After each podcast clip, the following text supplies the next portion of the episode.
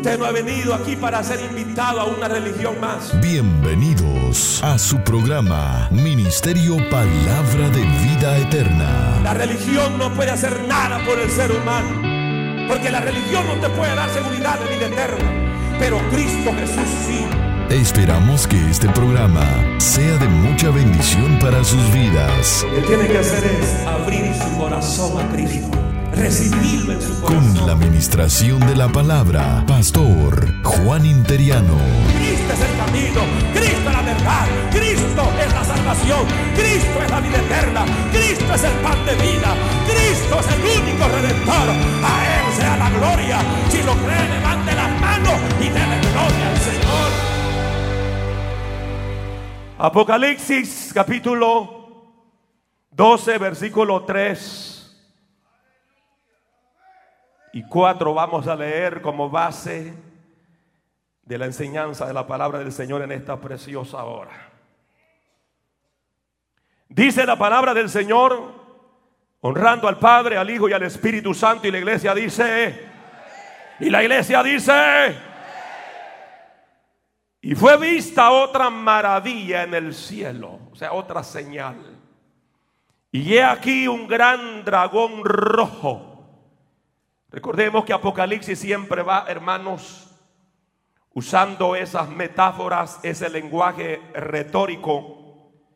Y aquí este dragón rojo está denotando a un personaje que se llama Satanás y su propósito cruel, tipificado por el color rojo. Dice que tenía siete cabezas. Son los siete imperios que persiguieron a la nación de Israel. Egipto, Siria, Babilonia, Medo-Persa, Grecia y Roma. Y diez cuernos. Habla el anticristo gobernará sobre diez naciones.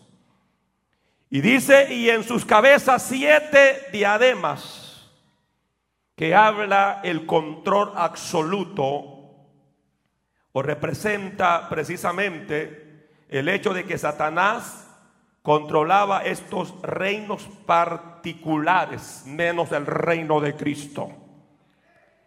Porque Satanás puede controlar naciones y ciertos reinos de esta tierra, pero el reino de Cristo no lo puede controlar. Al contrario, Cristo Jesús es el rey de reyes y Señor de señores, sobre todo principado y potestades, sean reinos visibles o invisibles. Él es el rey sobre todos ellos. Dicen amén, iglesia. A su nombre. Y dice el versículo 4, y su cola arrastraba la tercera parte de las estrellas que está hablando de la rebelión original de Lucifer contra Dios. Y las echó en tierra y el dragón se paró delante de la mujer que estaba por dar a luz a fin de devorar a su hijo tan pronto como naciera. Digan amén a la palabra, hermanos. Tenga la bondad de tomar su asiento en esta preciosa hora.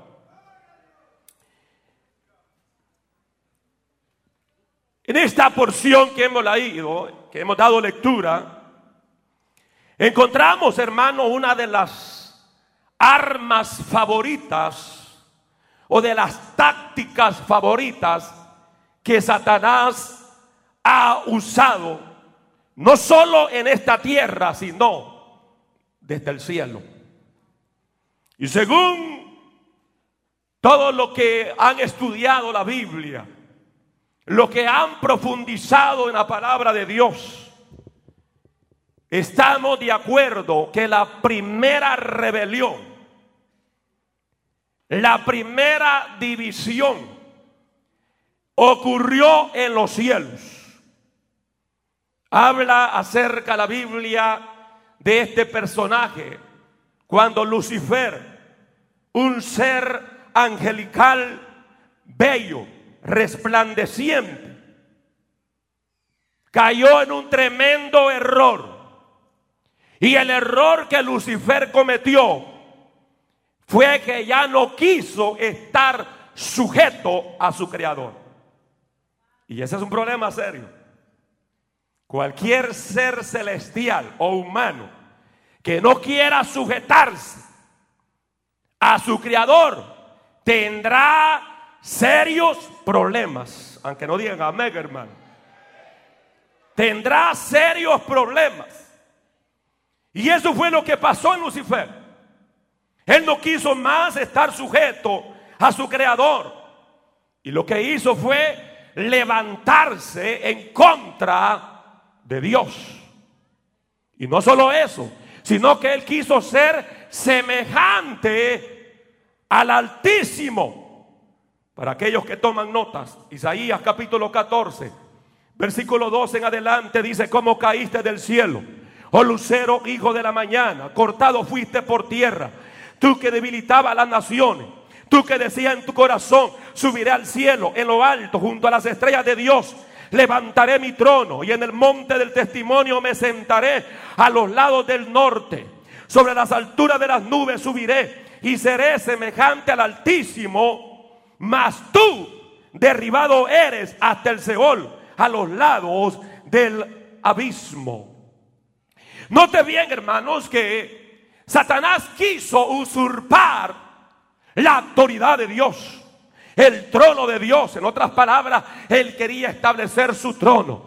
Pero la palabra del Señor muestra que el único que se merece toda adoración y toda exaltación, y él no comparte su gloria en total, absolutamente hablando en lo que respecta a esta posición con nadie. Él no comparte su trono con nadie. Aleluya. Porque el único que se merece estar sentado en el trono es el creador de los cielos y de la tierra. Aleluya. Si usted le cree, dale un fuerte aplauso al Señor.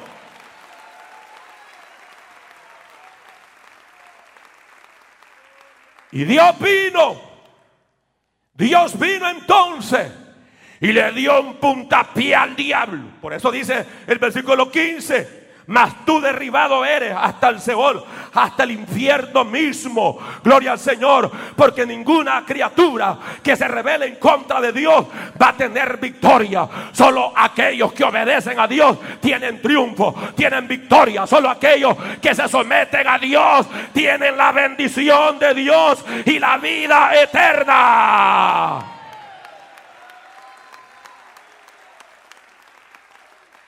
Entonces Satanás hace el intento, en su vano intento, porque todo fue en vano, diga conmigo, fue en vano. En su vano intento por ser igual a Dios, él ahora levanta campañas políticas. Así que eso de la política viene del cielo ya, hermano. Comienza a levantar una gran campaña política. Y él logró, escuche bien, de acuerdo a la porción que leímos, de Apocalipsis capítulo 12. Él logró a persuadir, a convencer, engañar la tercera parte de los ángeles. Porque dice, y su cola arrastraba la tercera parte de las estrellas. La palabra estrella aquí en Apocalipsis representa a los ángeles. Estamos aquí, iglesia. Dice que logró persuadir a una tercera parte de los ángeles para que se unieran a su rebelión. Estamos acá. Para que se unieran a su rebelión. Y su cola arrastraba la tercera parte de las estrellas y las arrojó sobre la tierra. Note bien que vemos un resultado de esta seducción cósmica Lucifer y sus ángeles fueron arrojados. Eso dice Isaías 14, 15 que leímos. También Ezequiel 28, 14 en adelante dice, tú querubín, grande, protector, yo te puse en el monte santo de Dios. Allí estuviste. En medio de las piedras de fuego te paseabas. Perfecto era en todos tus caminos desde el día que fuiste creado hasta que se halló en ti maldad. ¿Cómo fue creado Lucifer? ¿Cómo? Perfecto en todos los caminos. Perfecto. Pero dice el versículo 16, a causa de tu multitud y de tus contrataciones. O sea, ¿qué te andaba contratando? Mire lo que hizo. Se tornó en contratista. Tengan cuidado de esos contratadores que andan por ahí, hermano. De gente que ellos saben que usted tiene una iglesia y le están invitando a aniversarios de iglesias divididas. Cuando alguien venga a invitarlo a un aniversario, dígale cuál es la dirección de este ministerio y que envíen una carta si es que tienen vergüenza. Que envíen una carta de invitación a esos charlatanes.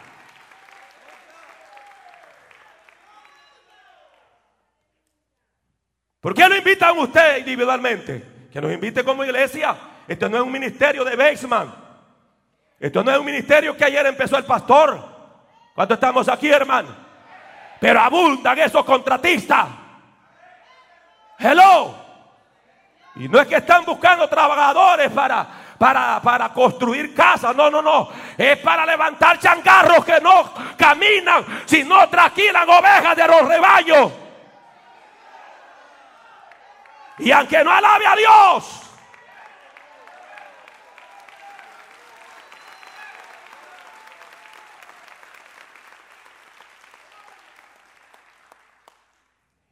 Y yo sé, y si yo pusiera de pie a un grupo de hermanos que los están invadiendo a través de Facebook, que véngase para acá, que aquí sí está la abuela de King Kong. Que véngase para acá, que aquí sí está Tarzán. Y ni la mamá de Chita va a allí. ¿Ah? Ahí están esos, esos como dice acá, contratadores como Satanás Lucifer que se levantó de esa forma. Porque cuando un hombre no tiene llamado de Dios, no le funciona nada, hermano. Y de este ministerio han salido charlatanes que se han ungido ellos mismos de pastores. Y llevan ya 12, 13 años. Amén. Y ya no tienen ni gente. ¿Por qué? Porque Dios nos respalda las divisiones. Dios nos respalda las contiendas. Dios nos respalda los pleitos. Dios respalda la unidad del Espíritu.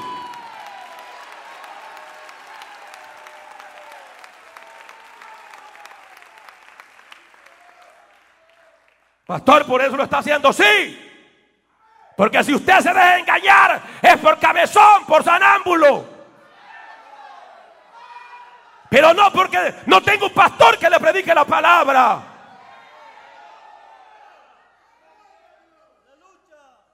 Contratadores. Y ahí están. Es que, ¿y cuál es la queja, pues? Es que la palabra suya es muy dura, esa palabra que predica. ¿Ah? Y los vamos, pero no se preocupen, no le vamos a hacer daño al ministerio porque hemos aprendido. Mentira. Ahí andan detrás de muchos de ustedes, metiéndole cosas negativas. Pero que el Señor reprenda al diablo. Esta iglesia no está dormida. Esta iglesia está despierta. Esta iglesia tiene un pastor que te entrega la palabra.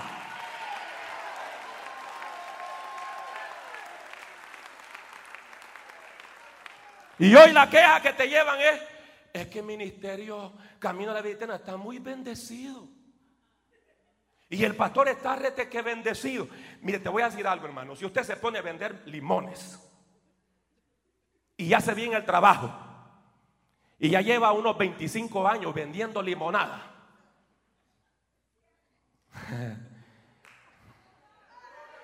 ¿Qué se va a esperar? Que usted sea bendecido. ¿Qué es lo que va a esperar? Que sea bendecido. Y toda la envidia es porque este ministerio es bendecido y la iglesia me ha bendecido.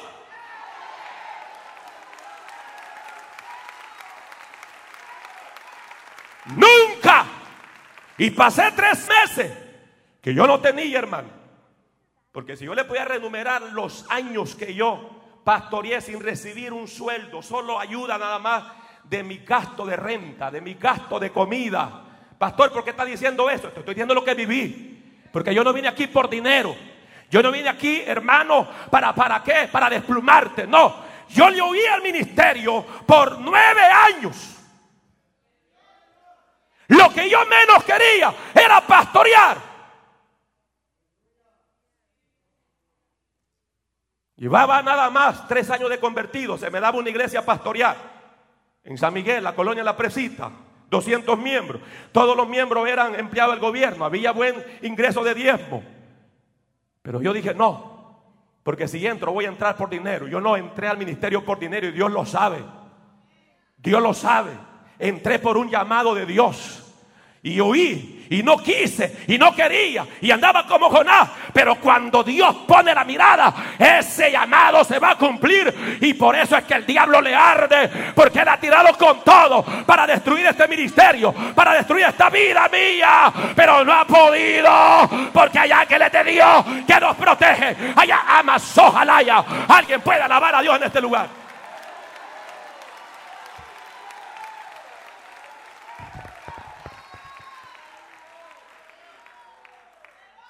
Y eso es lo que el diablo se anda hoy. Con estos contratadores. No, es que el pastor, el pastor se le da todo. Gloria a Dios, dígale usted. ¿Ah? Si son ya, hermano, 24 años. ¿Ah? Viviendo en Estados Unidos desde el 85 y quieren que esté de pelagato. ¿Ah? Y quieren que ande, hermano, ya hasta sin pantalones. Dios es fiel. Yo no he venido por dinero, pero Dios es fiel y nunca la iglesia le he pedido leche. Tres meses que no tenía para comprar ni leche. ¿Por qué? Porque mi esposa perdió el trabajo. Fuimos a El Salvador, tuvimos tres meses, recuerda a nuestros hijos. Eso fue en el 94. Cuando regresamos, mi esposa eh, perdió el trabajo. Y que lo que ella ganaba era para comprar ropa, para comprar comida. Le estoy destapando algo que ustedes no saben. Y yo nunca le dije a la iglesia, no tengo leche para los hijos, no. Yo me fui de rodillas y le dije, Señor, tú me metiste a esta situación. Y yo sé que al que tú llamas lo respaldas. Y Dios nunca nos faltó. Y mis hijos pueden ponerse de pie y dar testimonio que nunca les faltó leche, nunca les faltó el desayuno, nunca les faltó la comida. Póngase de pie mis hijos y son testigos. Póngase de pie y griten allí. Nunca porque cuando Dios llama, respalda. Cuando Dios llama, te bendice. El problema es que muchos en el ministerio llegan demetidos. Y por eso les va mal. Y por eso cuando ven a otros bendecidos, les da envidia. Les da envidia. Al diablo le da envidia que este ministerio tenga dos propiedades a pago. Al diablo le da envidia.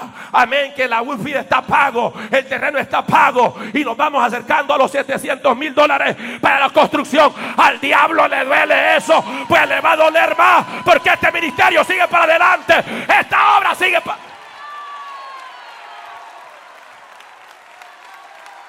Alguien puede alabar a Dios.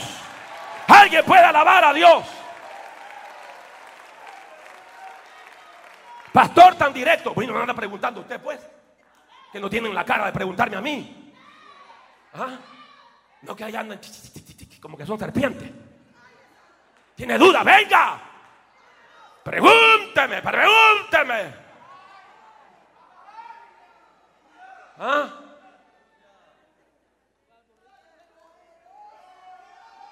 Cuentas claras, amistades largas. Y ya me calenté.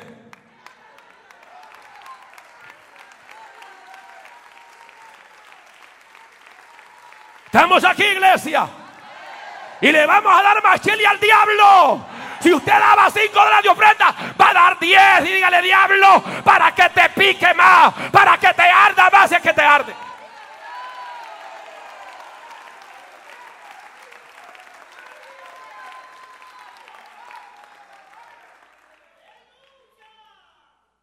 Porque yo en cierta ocasión le decía, Señor, ¿y por qué esta gente que se nos van gente linda, pero se le metió el diablo?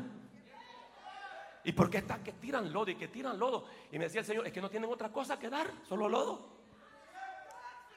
Número dos, me decía el Señor, lo que pasa es que no han logrado recibir lo que tenían acá. Porque aunque somos una iglesia, hermano, amén, que hay muchas cosas que trabajar y superar, pero somos una iglesia bendecida. Somos un pueblo bendecido. Tenemos la bendición del Padre, del Hijo y del Espíritu Santo de Dios.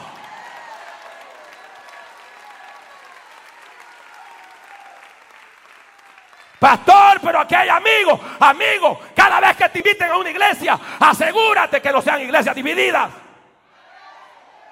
Porque te voy a hablar por la palabra. Cómo Dios ubique esa gente. Aleluya. A causa de la multitud de, de tus contra, contrataciones fuiste lleno de iniquidad y pecaste. Por lo que yo te eché del monte de Dios y te arrojé de entre las piedras del fuego. Oh querubín protector. Se enalteció tu corazón a causa de tu hermosura. Corrompiste tu sabiduría a causa de tu esplendor. Yo te arrojé por tierra. Delante de los reyes te pondré para que miren en ti. Lucifer no era Satanás. Lucifer se convirtió en diablo. Dios no creó el diablo ni los demonios. Ellos se crearon por su pecado, por su iniquidad. Estamos aquí, hermano. Y Lucifer se convirtió en Satanás, que hoy en día es el enemigo declarado de Dios, el enemigo declarado de su pueblo. Satanás odia a Dios y odia todo lo que es de Dios. Y cuando ve una iglesia floreciente, y cuando ve una iglesia que va abriendo obra en otros lugares, y vamos evangelizando, Satanás dice: Me lo voy a hartar a esto, me lo voy a devorar. Y no levanta a los amigos, levantan gente que aparentemente, gente de piedad, gente consagrada, pero que llevan, hermano, la araña en el corazón, llevan cascabeles en el corazón, y por eso se dejan usar por el diablo. Pero se equivocó el diablo. Si él pensaba devorar esta congregación, le decimos: Diablo, no vas a poder porque hay ángeles de Dios que nos guardan, que nos defienden, que nos protegen. Si lo cree, alabe a Dios en este lugar.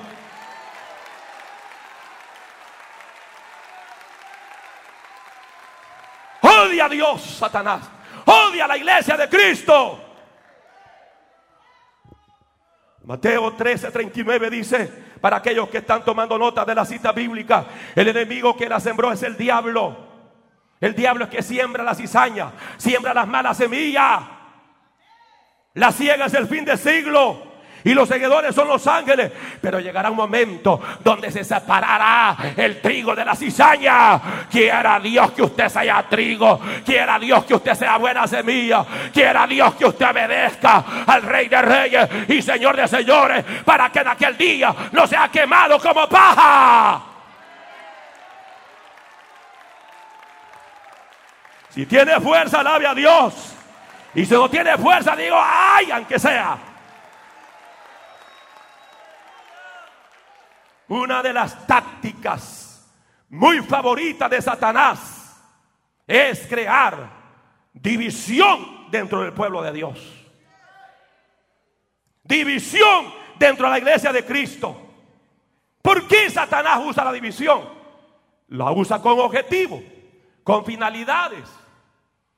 Y uno de sus objetivos que persigue a través de la división es debilitar. Diga conmigo, debilitar. Satanás ve el camino a la vida eterna bendecida. Y la ve fuerte. Y la ve fuerte. Satanás dice, tengo que buscarme una manera para debilitarlos. Y la manera que va a ser, no voy a traer un brujo ni una bruja, no, no. Allí mismo están las brujas ya. Allí mismo están los brujos que voy a usar. Que se levanten en contra de todo lo que se está haciendo. ¿Quién te contrató a ti para que me venga a enseñar cómo administrar la iglesia? ¿Quién te contrató a ti para que me venga a enseñar cómo levantar iglesia?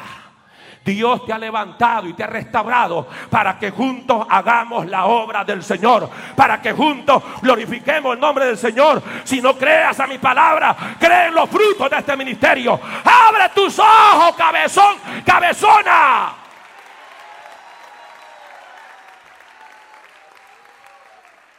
Entonces eso lo hace él con el fin de debilitar. Debilitar. Y claro, si la iglesia no se para firme, se debilita. ¿Ah? Con un atarantado que se levante. O una buena atarantada. Ay, la iglesia comienza. Comienza. ¿Y, hoy para dónde le jalo?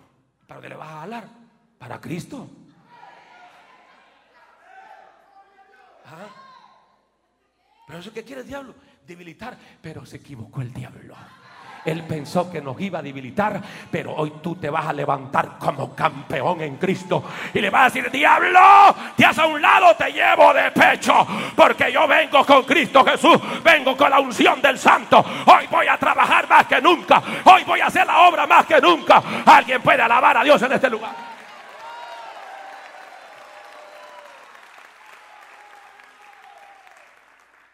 ¿Cuál es el fin de esta arma que Satanás usa de la división, desprestigiar. El gran desprestigio. ¿ah? Es terrible. Y donde estuvieron hartándose por años, hoy después van diciendo que somos los más malos de la tierra. ¿Ah? Pero es arma del enemigo, desprestigiarnos. ¿ah? Pero la Biblia dice, hermano, que el que se humilla, Dios lo exalta. Aleluya. Y la exaltación no viene de los hombres. Hay que digan de mí lo que quieran. Lo que yo sé que Dios está conmigo. Lo que yo sé que su mano no se ha apartado de mi vida. Lo que yo sé que este ministerio, esta obra no es mía, es del Señor. Y si Dios nos ha dado victoria, es porque a Él le ha placido y le ha agradado su corazón.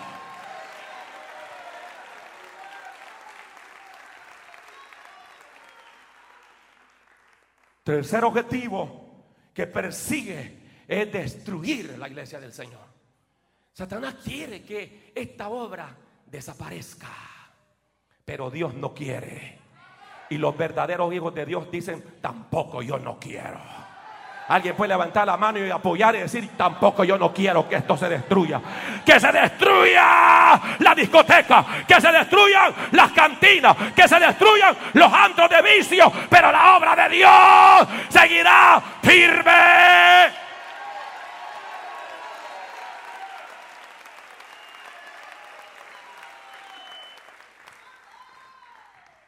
Las puertas del infierno no podrán prevalecer contra la iglesia de Cristo. Y por mucho que el diablo se levante. Bueno, aquí hay demonios que han gritado. Me lo han gritado. Y me han dicho, ya no predique, viejo, loco. Nadie va a querer oírle. Cuatro canales de televisión se abrieron cuando dieron esa palabra endemoniada.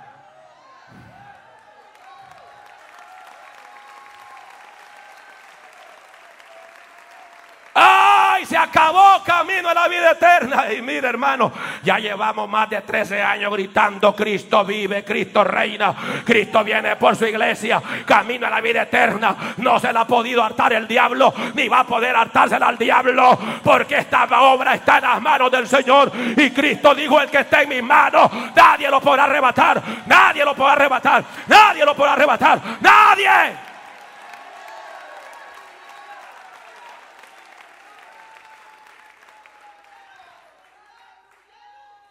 Satanás solo ha venido para matar, hurtar, destruir, para arrestar, para dividir. Pero el lenguaje de la iglesia, el lenguaje, la matemática espiritual de Dios. La Biblia dice, hermano, que el Espíritu Santo siempre suma, siempre multiplica, siempre añade. Hechos 2.41 al 47 dice que el Señor añadía cada día a la iglesia los que debían de ser salvos. Dios une, añade.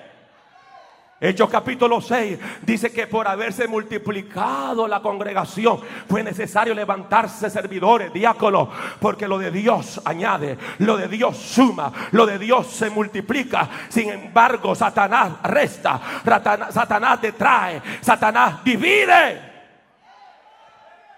Por eso, segunda de Corintios 12:20 dice, pues me temo, dice Pablo, que cuando llegue no os halle tales como yo quiero. Y yo sea hallado de vosotros cual no queréis. Que haya entre vosotros contiendas, envidias, iras, divisiones, maledicencia. Mire hermanos, qué tremendo el apóstol Pablo, que dice que haya entre vosotros contienda. Y yo sé hallado de vosotros cual no queréis. O sea, en otras palabras, cuando ya se le mete el diablo a estas personas, ya no quieren ni ver al pastor. Y lo ven a uno como un gran enemigo. Cuando ya alguien se levanta así, anda veneno del diablo. ¿Ah? ¿Cómo, ¿Cómo tú vas a odiar a tu papá, a tu mamá que te vieron la vida? ¿Cómo tú vas a odiar a, tu pastor, tu mentor, tu padre espiritual? ¿Ah? Eso es antibíblico. Pero primero Pedro 2.1 dice, desechando pues toda malicia, todo engaño, hipocresía, envidia y todas las detracciones. Está hablando de lo mismo, de ese espíritu de división Romanos 16, 17. Mas os ruego, hermanos, que os fijéis en los que causan divisiones y tropiezos en contra de la doctrina que vosotros habéis aprendido y que os apartéis de ellos. Te estoy dando la base bíblica. Cómo tú vas a ver desde el aspecto espiritual, desde la óptica espiritual, a los que dividen a los que agarran grupos para ir a apoyar iglesias divididas. Judas 14, 16 dice, estos son murmuradores, querellosos, que andan según sus propios deseos, cuya boca habla cosas infladas, adulando a las personas para sacar provecho. Pero vosotros, amados, tened memoria de las palabras que fueron antes dichas por los apóstoles de nuestro Señor Jesucristo. Los que os decían, en el postrer tiempo habrán burladores que andarán según sus malvados deseos. Estos son los que causan divisiones, los sensuales. Yo pensaba que solo, solo a través de la vestimenta natural, física, uno podía mostrarse sensualmente, no espiritualmente también. Que no tienen al espíritu. Por eso, hermanos líderes, no nunca, nunca de los nunca debemos de prestarnos como líderes o cómplices en una acción tan reprobable como es la de provocar una separación o división en la familia de Dios. Como hijos de Dios tenemos que odiar las divisiones. Si usted crea la palabra, levante la mano y diga un fuerte amén.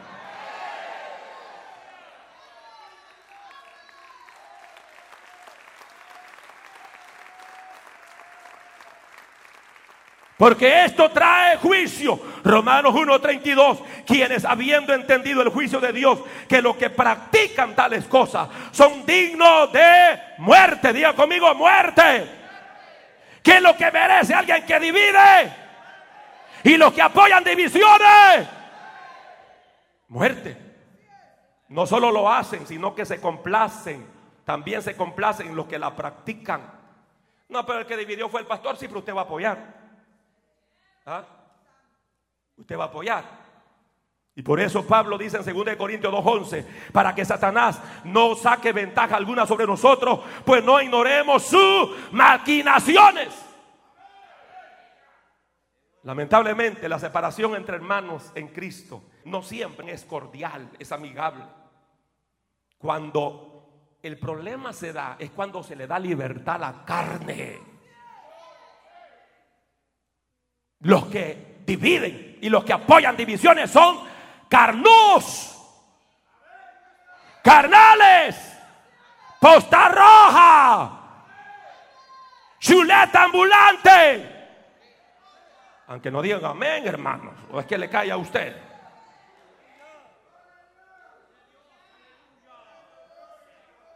El diablo se aprovecha cuando te ve en la carne soliviantada por espíritus inmundos, satánicos, envía astutamente para promover estas divisiones. Y se comienza a usar la política religiosa para justificar y consolidar el golpe. ¿Ah? Para alcanzar el fin deseado en muchas ocasiones, no solo usan, hermanos, armas carnales, sino hasta la palabra usan hay injusticia, hay injusticia, hay injusticia. El diablo es usted. Y tratan. Y si usted como aquel pez que está para filtrarse, traga toda esa pudrición. Pero yo sé que aquí hay gente despierta. Aquí hay gente despierta. Aquí hay gente despierta. La Biblia repudia y condena. Esta gente que se levanta con mentira, con intriga, con amenaza, con coacción, con manipulación, con difamación, con engaño, etcétera, etcétera. Dios condena eso. Dios lo condena. Y no solo eso, hermano. Muchas veces usan hasta violencia, amenazas, chantaje. ¿Ah? Provocan grandes escándalos que lo que hacen es desprestigiar la obra de Dios. Eso es lo que logran. La escritura nos enseña que las divisiones son usualmente provocadas por personas. Judas 1.19 dice, por personas sensuales, personas carnales, que no tienen el Espíritu Santo.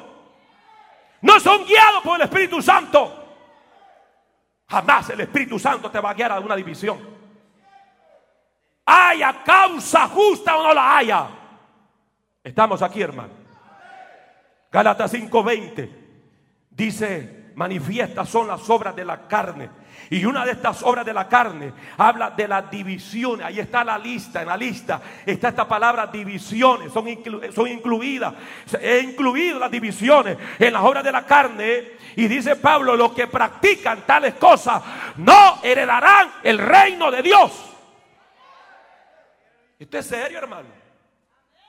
¿Usted quiere perder las promesas de Dios? ¿Ah? Pero el que practica la división, dice Pablo, los que practican tales cosas, no heredarán el reino de Dios. Romanos 16, 17. Quiero explicarte algo ahí muy importante. El apóstol Pablo nos ordena mirar a los que causan divisiones. Mirar esa palabra mirar significa marcar. Diga conmigo marcar. Diga conmigo señalar a los hermanos que causan divisiones y tropiezos, escándalos.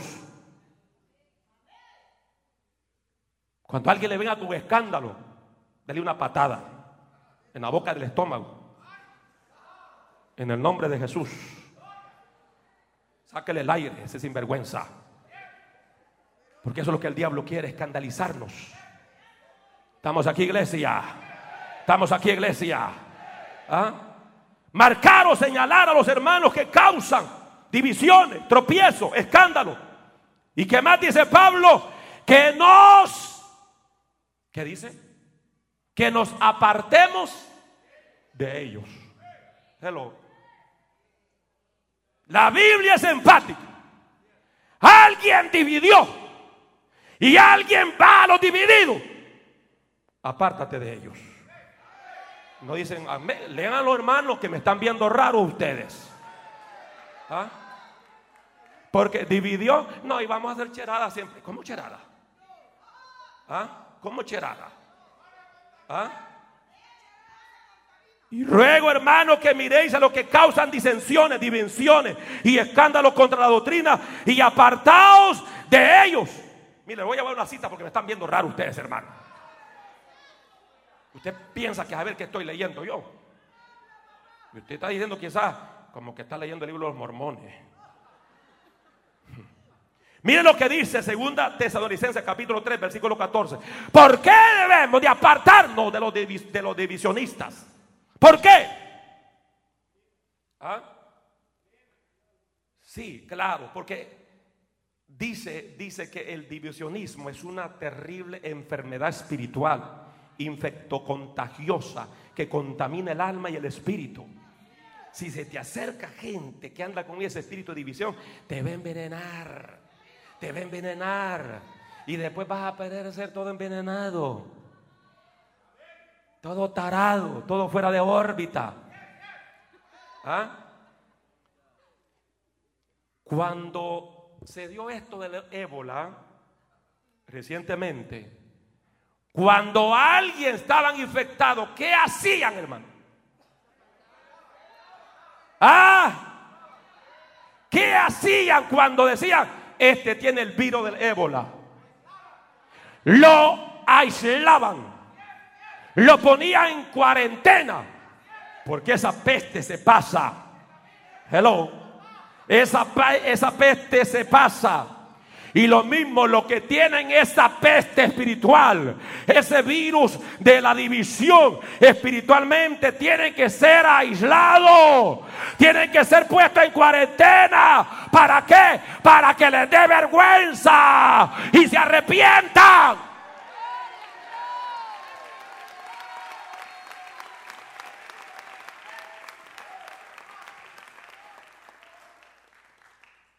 Mire lo que dice 2 Tesalonicenses 3:14. Si alguno no obedece a lo que decimos por medio de esta carta, a ese que dice, señalarlo, márquenlo, pónganle una marca. Márquenlo. Aunque sea la cruz de ceniza, póngala para que ya se identifique como catocho. Márquenlo. ¿Y qué más dice?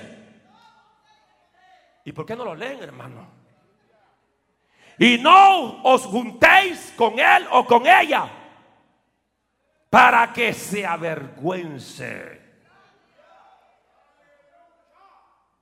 Ay, hermana, que le estoy invitando a un asado de carne. Ártelo usted solo, dígale.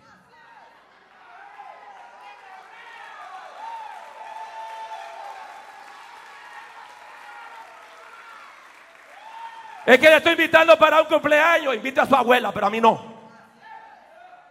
No tienen carácter, ustedes son flojos, aguados, mediocres. ¿Ah? Ni le han dicho, ni le han invitado cuando iba metiendo las narices.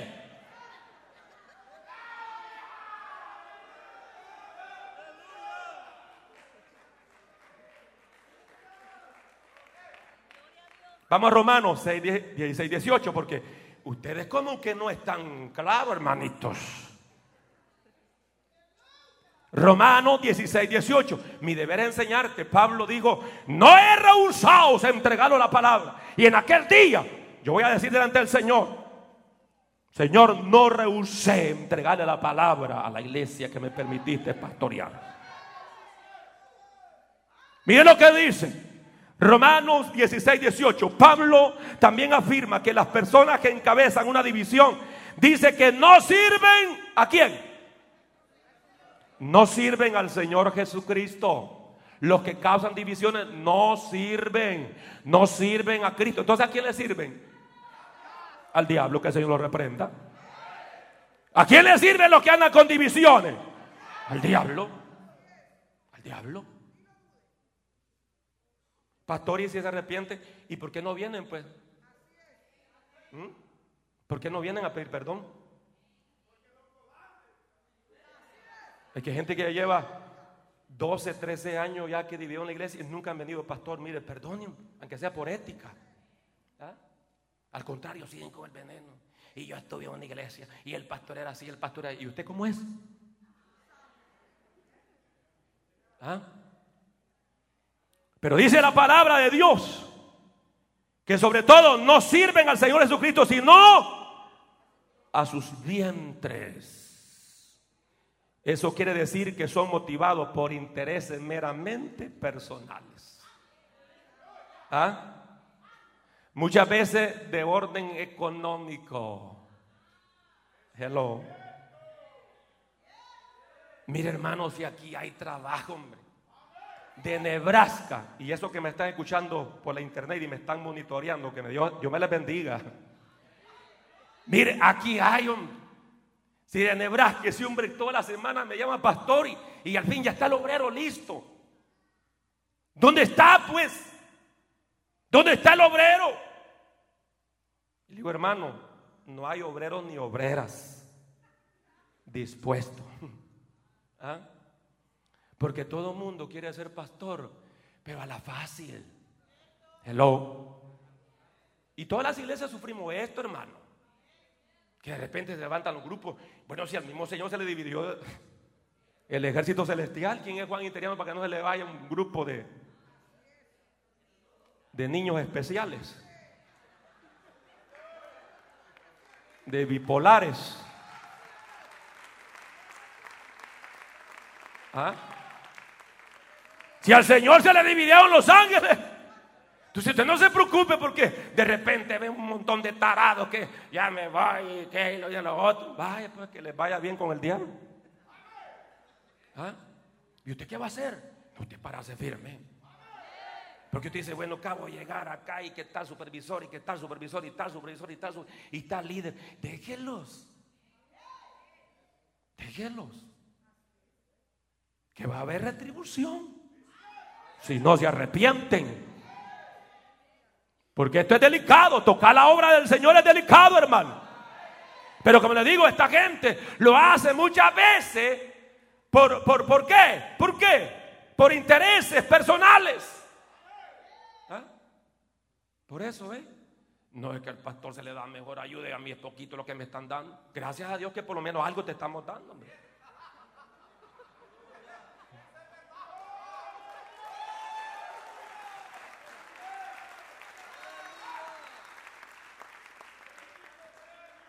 Y aquí hay gente. Mano José Aparicio, ¿dónde está hermano José Aparicio? Póngase de pie, hermano José Aparicio. Tiene un aplauso ahí para que le escuchen los hermanos. No, no, solo hermano José va a dar el aplauso. Solo hermano José. Ahí está el hombre aplaudiendo. Hermano José testigo, hermano José, un martes. Solo teníamos el culto de oración. Estaba usted y su hermano Freddy. ¿Se acuerda, hermano? Y usted era nuevo en el Evangelio. Le sonó el teléfono, se fue a contestar a su hermano, le dio sed, se fue a tomar agua y me quedé yo solito enseñando la palabra. ¿Cierto? ¿Cierto, hermano José? Grítalo fuerte.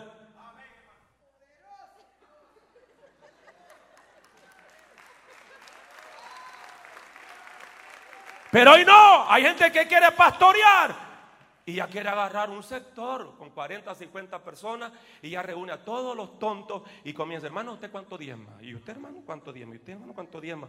Y ya llaman a la mujer, vení mujer, trae todos los biles. ¿Cuánto es el listado? ¿Cuánto es el costo de nuestra vida de existencia aquí en los Estados Unidos? Tanto. Ah, pues se alcanza con los diezmos de este. Abramos obra.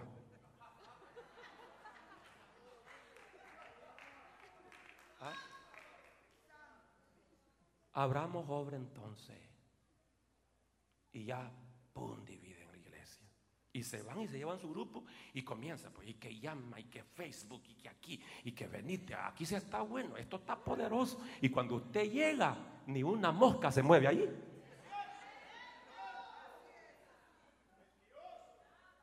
¿Ah? Puramente intereses personales. No lo hacen por amor. Es que amamos al Señor y por eso nos rebelamos en contra de esa injusticia. Y aquí vénganse los buenos, síganme los buenos, dice ¿Ah? Los maleados, digamos. Sigan a los maleados. ¿Ah?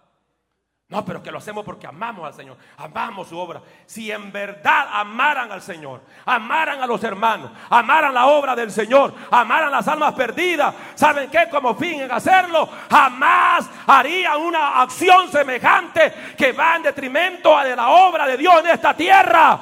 El que ama la obra de Dios y a Dios mismo, no divide, señores. No fracciona la iglesia, señores. Alguien puede alabar a Dios en este lugar.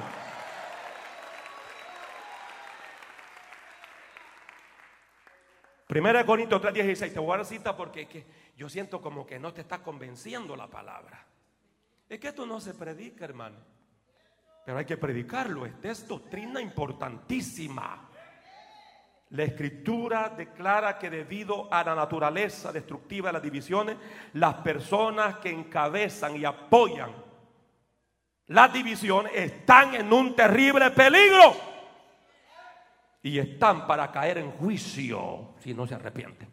Mira lo que dice, lo que dice 1 Corintios 3, 16 al 17. No sabéis, ¿lo tienen hermanos? ¿Qué dice? ¿No sabéis que soy templo de Dios y que el Espíritu de Dios mora en vosotros? Si alguno violare, eso está diciendo destruyere. Si alguno destruyere el templo de Dios, ¿quién es el templo de Dios? Estas paredes. ¿Quiénes son el templo de Dios? Tú y yo, nosotros, digan conmigo, nosotros. Dice que el que destruye al templo de Dios, o sea, nosotros que somos el templo de Dios, ¿qué dice la Biblia que le va a pasar? Dios destruirá al tal. ¿Esto es serio? Este, este, este pleito no es conmigo. Porque yo no morí por ustedes. Murió Cristo. Cristo Jesús murió por usted y por mí. Él lo entregó todo por nosotros. Somos comprados a precio de sangre. Si alguien es hijo de Dios y redimido por esa sangre, dele gloria entonces. Levante 30 segundos de alabanza con grito.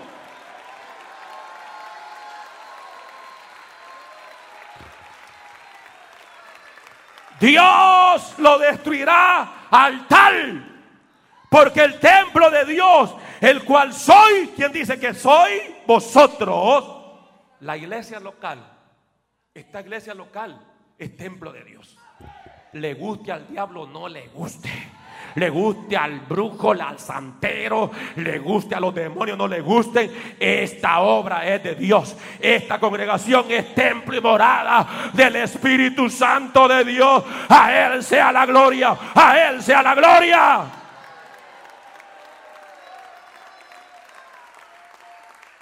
Porque el templo de Dios, el cual soy vosotros, la iglesia local, santo es. Entonces, ¿qué le espera a alguien que divide o apoya división? ¿Qué le espera? Dígalo fuerte, destrucción. Vamos, grítalo. Más fuerte. Más fuerte.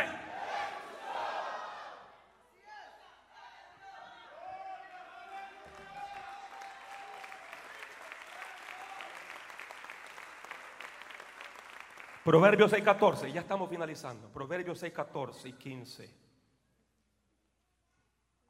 ¿Qué le sucede a la persona que siembra discordia entre los hermanos?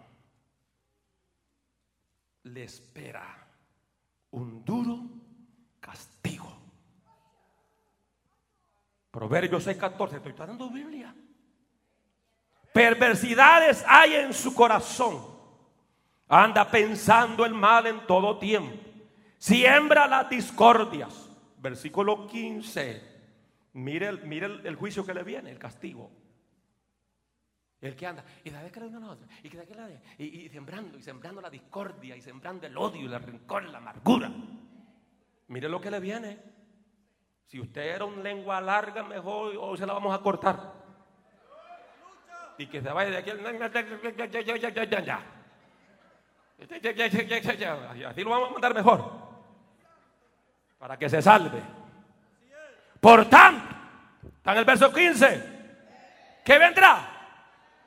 Su calamidad vendrá de repente. Gente que tiene buenos negocios, pero dividen apoyan divisiones, ya van a andar todos quebrados. ¿Quién lo dice? No lo dice Juan Interiano, lo dice la Biblia. Ahí lo vamos a ver más rápido en Goodwill. Hello. Estamos aquí, hermano. Su calamidad vendrá de repente. Súbitamente será como quebrantado. Y no habrá remedio. Seis cosas aborrece Jehová y aún siete abomina su alma. Versículo 16, versículo 17. Los ojos altivos, la lengua mentirosa, las manos derramadoras de sangre inocente, el corazón que maquina pensamientos inicuos, los pies presurosos para correr el mal, el testigo falso que habla mentira y el que siembra discordia entre hermanos. Dígale de tu lado, cuidado, sembrar discordia, cuidado, loco, dígale. Cuidado, loca, dígale.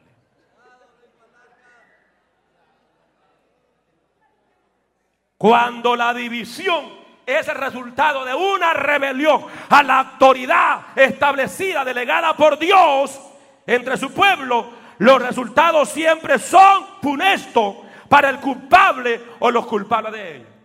Y como le digo, hermano, esto no se trata de Juan Interiano. Porque todo se volca. Si alguien comete pecado, ya viene el pleito conmigo. Aquel que tiene dos, tres viejitas y, conmigo se le desquitan. Eso, eso sí no tiene gracia, hermano.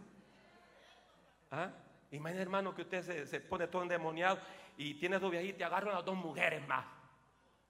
Y al final vienen que Juan Interiano es malo y hay pecado. Mire,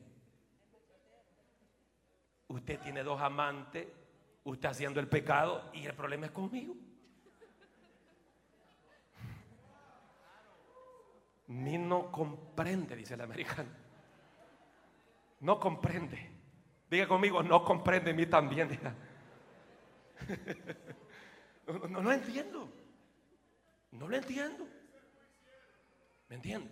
Pero la realidad es, hermano, hay que tener mucho cuidado. Porque como le digo, mire, de Juan Interiano pueden hablar y pueden decir cuantas cosas, pero la obra de Dios y la unción de Dios en ese hombre hay que tener cuidado.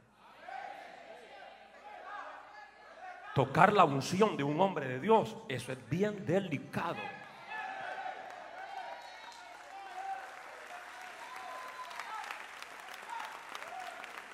Tocar la obra de Dios, eso es delicado.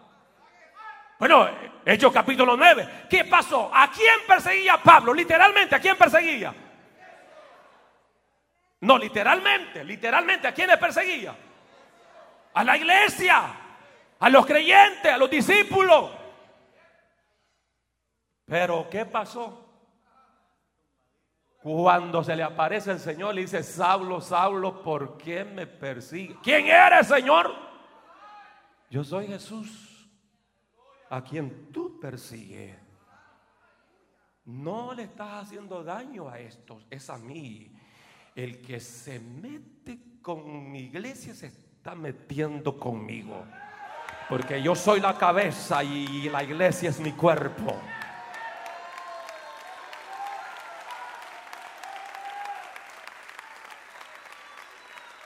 Saulo, dura cosa es dar patada en contra de una puya.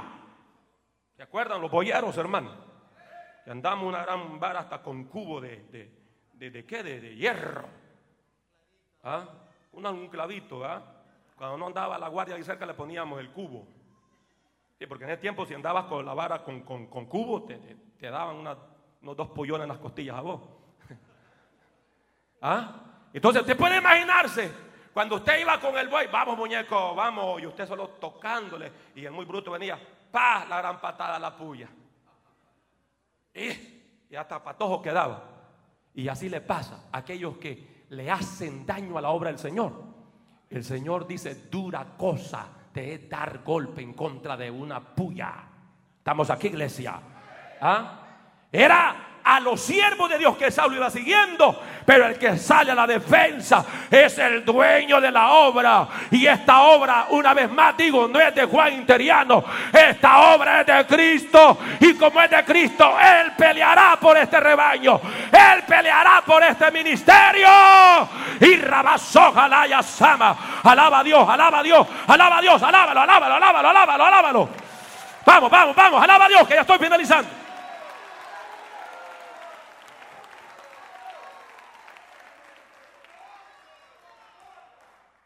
¿Acaso solo por Moisés Dios puede hablar? Números capítulo 12. ¿Ah? Y comenzaron a hablar en mal de Moisés porque se había casado con una negrita. ¿Y qué sucedió? Le cayó lepra amarilla.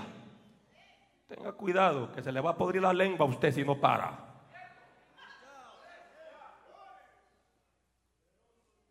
Dios respalda su obra, cuida su obra. No es cierto que cantamos, yo soy tu niña. Algunos de ustedes no son niñas, son ninjas.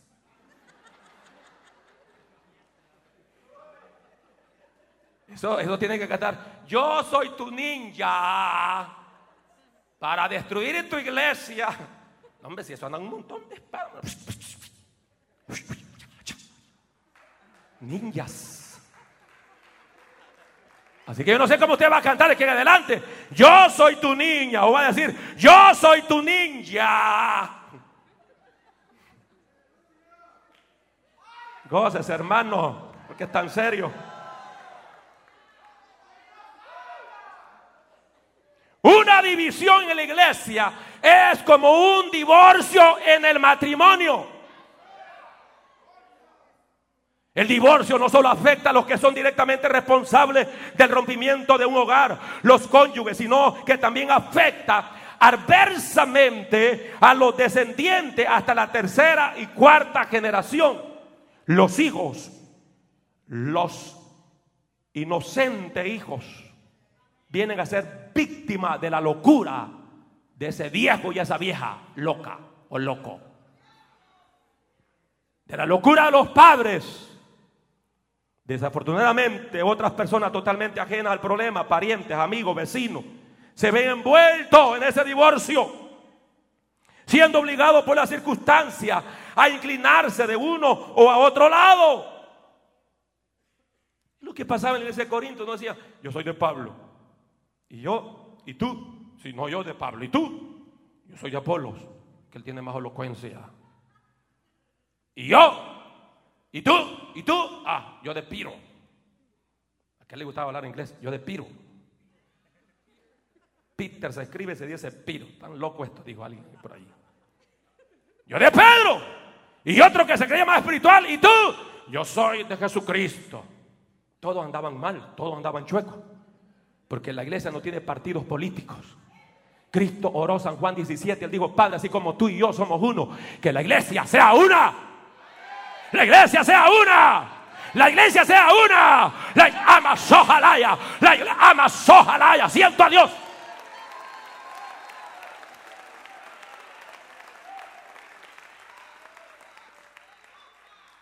Y lo mismo sucede cuando una iglesia se divide. ¿Quiénes son afectados? Los hermanitos tiernos. ¿Ah? Los débiles son duramente afectados por una división. Muchos de ellos optan de irse para otra iglesia. No entiendo el relajo que está pasando aquí. Dime voy mejor, dice. ¿Ah? Y muchas veces se van hasta iglesias heréticas. Allá los vemos con los mormones, con los testigos contra rayos contra, contra rayo de, qué? Rayo vaca. ¿Ah? Con los testigos de rayo vaca se van. Sí, porque no son testigos de Jehová. ¿Ah? Se van confundidos los pobres por gente que han sido instrumento del enemigo. Otros regresan al mundo. Mire usted cuando una iglesia se divide y ahí van hasta 200 tarados ahí. Este sí lo va a sacar de Egipto, dice. ¿Ah? 200. Vaya a buscarlo después. Ya seis meses ya no tienen gente.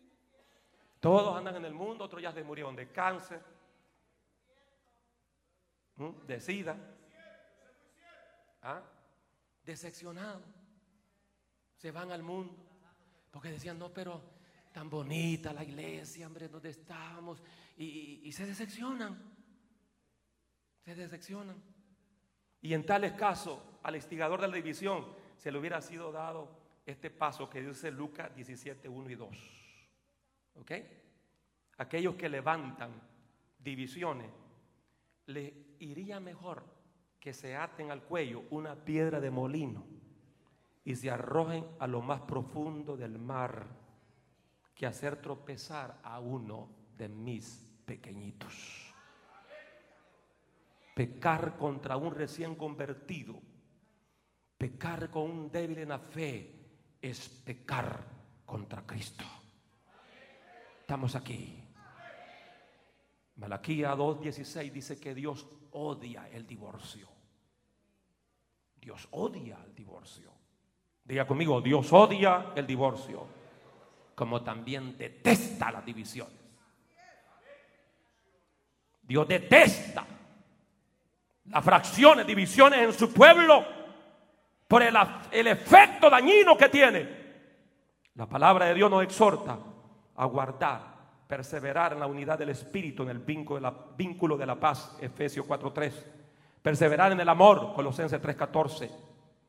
iglesia, tenemos que movernos en amor, en la unidad del Espíritu, en obediencia al Señor, obedecer su palabra. Debemos hacer todo lo que está en nuestra parte para no vernos envueltos en las divisiones, en las contiendas, en los pleitos, ya que esto es un atentado al cuerpo de Cristo.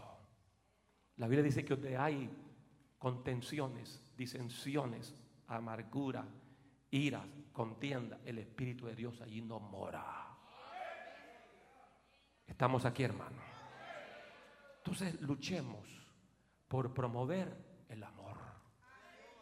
Luchemos por promover la gracia de Dios. ¿Ah? Y si alguien viene diciendo, pero es que el pastor está bien bendecido, dígale, ¿qué te importa? Está con envidia. Lo que yo sé porque se ha dicho y el pastor no está mintiendo, yo nunca le he pedido nada a la iglesia. Nunca. Y aquí hay ancianos y aquí hay veteranos. Yo nunca le he pedido ayuda a la iglesia. Casi dos años pastoreando y trabajando. Yo nunca le dije, ay hermano, me estoy muriendo. ¿Y cuándo me van a hartar ustedes?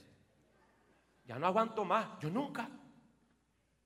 Decisión de la misma iglesia. Que no trabajara cinco días a la semana, trabajara tres días secularmente y me daban una pequeña ayuda. ¿Ah? Y así, así. Y hoy, después de 24 años, que Dios nos ha dado tantas bendiciones, se levante gente loca, hermano. ¿Tendrá sentido eso? Y lo que no contestan. ¿Tendrá sentido eso? No, no. El obrero es digno de su salario.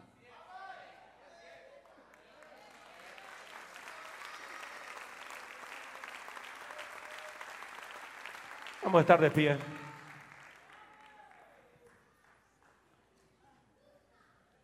Si no entendió el mensaje, se lo voy a dar por escrito, oye. No, se lo voy a dar escrito, escrito se lo voy a dar. Se lo prometo que se lo vamos a dar. Vamos a hacer un, vamos a pedir a Heriberto que haga algo bien bonito, hay un boletín bien bonito para que se lo lleve y lo tenga. Hello, estamos aquí, iglesia. Amén. ¿Cuánto vamos a cultivar el amor de Dios? ¿Cuánto vamos a cultivar la paz de Dios? No hay cosa más linda que una iglesia donde haya paz. Donde haya paz. Donde haya paz. Donde la paz de Dios reina en vuestros corazones. Vamos a orar a Dios en esta hora. Vamos a orar al Padre en esta hora. Yo sé que la enseñanza ha sido directamente a la iglesia. Y como dije, si hay amigos acá, no me siento mal que usted haya estado acá. Al contrario, me siento bien.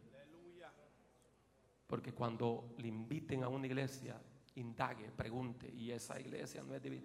Y mire, y si, usted no cree, llámeme. Yo llevo ya viviendo acá desde el 1985. Estamos ya viviendo 30 años acá en esta misma área. Y yo conozco las iglesias del área. Si alguien te puede decir de dónde viene tal iglesia y cómo nació, si es que en verdad las cosas están en el orden o, vienen todos peleados, es el pastor interiano quien lo sabe. Llámenme. Y ustedes, hermanos, ustedes no son absolutos. ¿Cómo es que ustedes se van a visitar iglesias sin pedirme permiso? ¿Ah? Un servidor que se vaya sin pedirme permiso, ese hay que quitarle privilegio. Ese que quitarle privilegio. ¿Cómo es que usted se va a meter a otro lugar? ¿Ah? No, el pastor es llamado para cuidar por usted. Y por eso que me preocupo, pastor, como que usted es muy posesivo. No, no, no, es que yo tengo que dar cuenta a Dios por este rebaño. ¿Ah? ¿Cómo va a creer que yo lo voy a dar ir a una congregación donde yo sé que me la van a dar gato por liebre? Donde yo sé que después va a venir, mire, agarrándose los mocos tostados y comiéndoselo. Sí, porque eso es lo que pasa. Cuando los niños los dejamos ir a cualquier lugar. Eso es lo que pasa. Aprender a comer moco, ¿va? Y después dice, pero si mi niña no se comía los mocos, se lo está comiendo. Y eso no fue aprender con el, vecino, pues. ¿Ah? Pero es que el padre tiene que estar seguro, el pastor tiene que estar seguro dónde van sus ovejas. ¿Ah? Estamos aquí, iglesia. Y cada vez que lo invitan a un aniversario, ¿qué va a decir usted? No, no, no, no va a decir no. Usted va a decir, mire, esta es la dirección de la iglesia. Envíe una invitación al pastor interiano, porque el pastor interiano dice que conoce a toda la chuma aquí del área. Unidos,